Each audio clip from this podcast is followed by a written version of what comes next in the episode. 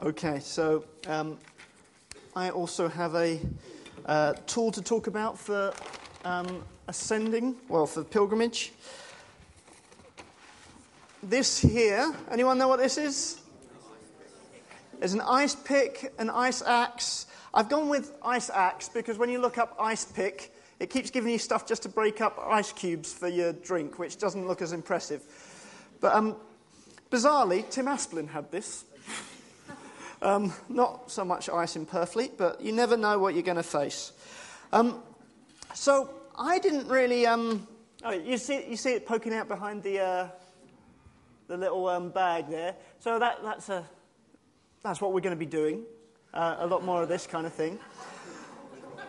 I didn't really understand um, what an ice axe does.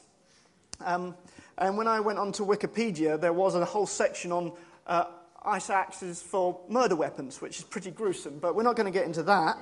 Um, but I did prepare a little video on the ice axe in action. So if you watch that, then we can try and figure out where we're going with it.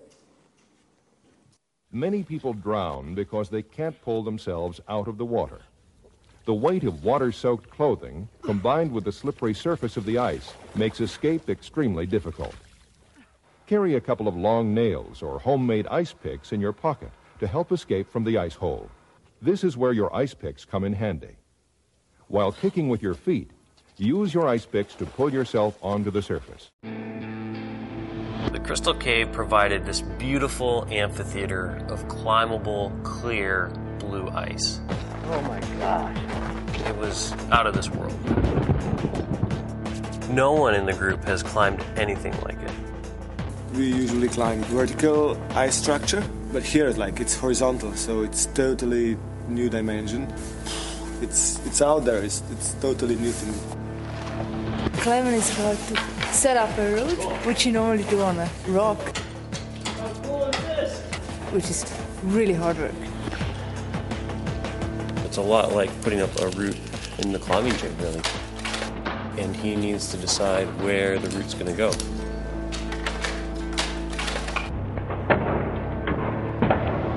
This route is probably about 50 or 60 feet of actual climbing. It's unlike anything I've ever seen before. Climbing completely horizontal with all your weight on your ice axes isn't something that people usually do. Clem said it was way too difficult to be something that he would have climbed on in the ice climbing World Cups. Okay, so if you noticed there as we went through, I picked out four uses for the, for the ice axe. Um, so there was right at the beginning, uh, so a version of a, an ice pick, an ice axe was for self rescue, um, for stabilizing, um, for hooking, and then for forging holes. Now, when I've thought about the metaphor of the ice axe, I've thought more about hope. And um, an ice climber without an ice axe isn't climbing anything. In the same way as a pilgrim without hope isn't going anywhere. Hope is necessary for, for pilgrims. Because God doesn't carry us to the top of the mountain, but He does equip us for the journey. And there'll be times in everyone's journey when things are going to get tough, and it seems easier to stay put or even to go back to where we came from. So, when the storm overwhelms all memory of why we set out on the journey in the first place, we need hope. So the axe, or hope, makes something that's impossible into a playground. And you see that with the, with the guys playing around in that ice tunnel. It just became an adventure ground for them because they had that tool. It completely changes our approach to the wall that we face in front of us. So, take Martin Luther King. Others saw an impregnable ice wall but because he had hope, because he had a dream, he saw something that was scalable. So even good times can be a hindrance to us. So everything's ticking along nicely. Why would I bother tackling that, that ice wall? So we even need hope when things are going well. So hope enables us to stop the slide. So when things are going downhill, we Remember those things? to maintain our balance. So when things are, are, are pushing us around, for hooking, for hanging on to a promise. So this, this is about finding those things that we can identify with, that are already established truths or well known things that we can we grab onto. And what I found interesting in studying about the ice axe, you only need a few millimeters of purchase to be able to hang your whole body weight on it. In the same way, just a little word that might mean nothing to anyone else, you can make life defining decisions on those things. That's, that's the power of hope. Uh, I want to talk more about the last one, which is about forging. So you see that guy smacking um, the ice axe into the ice where there was nothing to hook onto. He made something to, to hook onto. So forging is, is, is when we're faced with a sheer wall of ice and being able to make a way where there is no way. And you saw um, the Austrian guy that was climbing up. He said, I, I found a hard bit of ice that it took me five or six kind of whacks of the ice axe to actually get through. And sometimes that's what things can be like. And it's at those times, after four, four times of hitting, you think, oh no, it's, it's not working. But that's the idea of the, the, the hope. It keeps us going because we can trust what, what we've got. And I think of Jacob in the Bible as someone who forged. So he's wrestling with God and he said, I will not let you go until you bless me. That was, there was no hook there. He had to forge something. But it wasn't all about Jacob, that was a desire that God had put in him. Where there's no hooks, I need something brand new. And I've been talking recently, particularly in regards to the youth, about the audacity to expect God to act. And I'm using this, this term of the but God factor. So let's, let's just have a look at what. Oh, yeah, so I've not said this, have I? Yeah, so uh, talking about forging, it's aggressive, it's determined to make a way, it's audacious, and it can see a way where there is no way. The but God factor. So when you put a but God in the middle of a verse, it's the pivotal, pivotal statement in that verse that completely flips the outcome of that situation. It takes you from heading one direction to heading a, a completely different one. So you can see Joseph talking. This is where Pharaoh's asked him to interpret his dreams. Like, I can't do it, but God will. Okay, so impossible, suddenly possible. Ice wall with no chance of climbing to, oh, it's a playground. This is again Joseph talking to his brothers. You intended to harm me, but God intended it for good. Then Israel said to Joseph, I'm about to die, but God will be with you. You would surely have sent me away empty handed. This is um, Jacob talking to his father in law, but God has seen my hardship.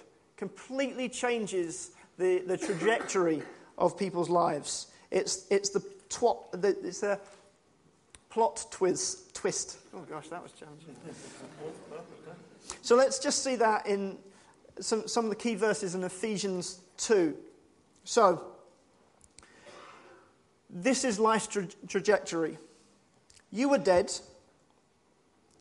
walked according to this world, sons of disobedience, lusting after a flesh by nature children of wrath. Okay? Pretty depressing. We're heading down in a certain direction. But then we get the but God factor that comes in. And that means that He's made us alive, raised us up with Him, seated us with Him, and using us to show His surpassing richness of His grace. That's what God's already done in us. Now, hope is all about identifying God's track record and remembering God's nature. Those are the two things that are in, that are in act, action when we have hope. Now, that is my experience of the nature of God, and that's my track record of my relationship with God. So I can live my life knowing that any trajectory can hit a but God factor and go back up the other way. So, whatever I'm facing, I don't have to get to the actual moment of God's intervention, I can be here and I can be seeing, wait a second, life's turning downhill right now. But from that point, I can actually look across and see, but I know things are going to go back up again because there's a but God factor that's going to kick in. We can live as people like that, that whatever we face, there's a wait a second, God could act. And when God does act, the difference that's going to make in my life. It makes us completely different. Uh, Hannah was talking about exams. We could live on that roller coaster of things just heading down, like, oh, what if I fail this? If I fail this exam, then this could happen, then this can happen, then this can happen. But even if that, if things don't work out in our, in our map, in our mind, we still know the nature and the track record of God. That but God factor helps us scale what was an impregnable wall. So, we're heading into Pilgrimage 17. It's a time where God's going to restore hope, and He's going to build hope, and He's going to give you a capacity to expect God to act. So, my question for you today it's not working. What is the God factor that you're looking for? Where in life are you looking at something and you're thinking, this is, I don't see the good in this situation. I'm, I'm overwhelmed by the storm, I'm overwhelmed by the threats. Um, or it could even be, everything's ticking along quite nicely right now. I don't hope for anything more than I've currently got. I've settled. So, my challenge is It's time to grab your ice axe because it's time to climb an ice wall. This is what Pilgrimage 17 is going to be about.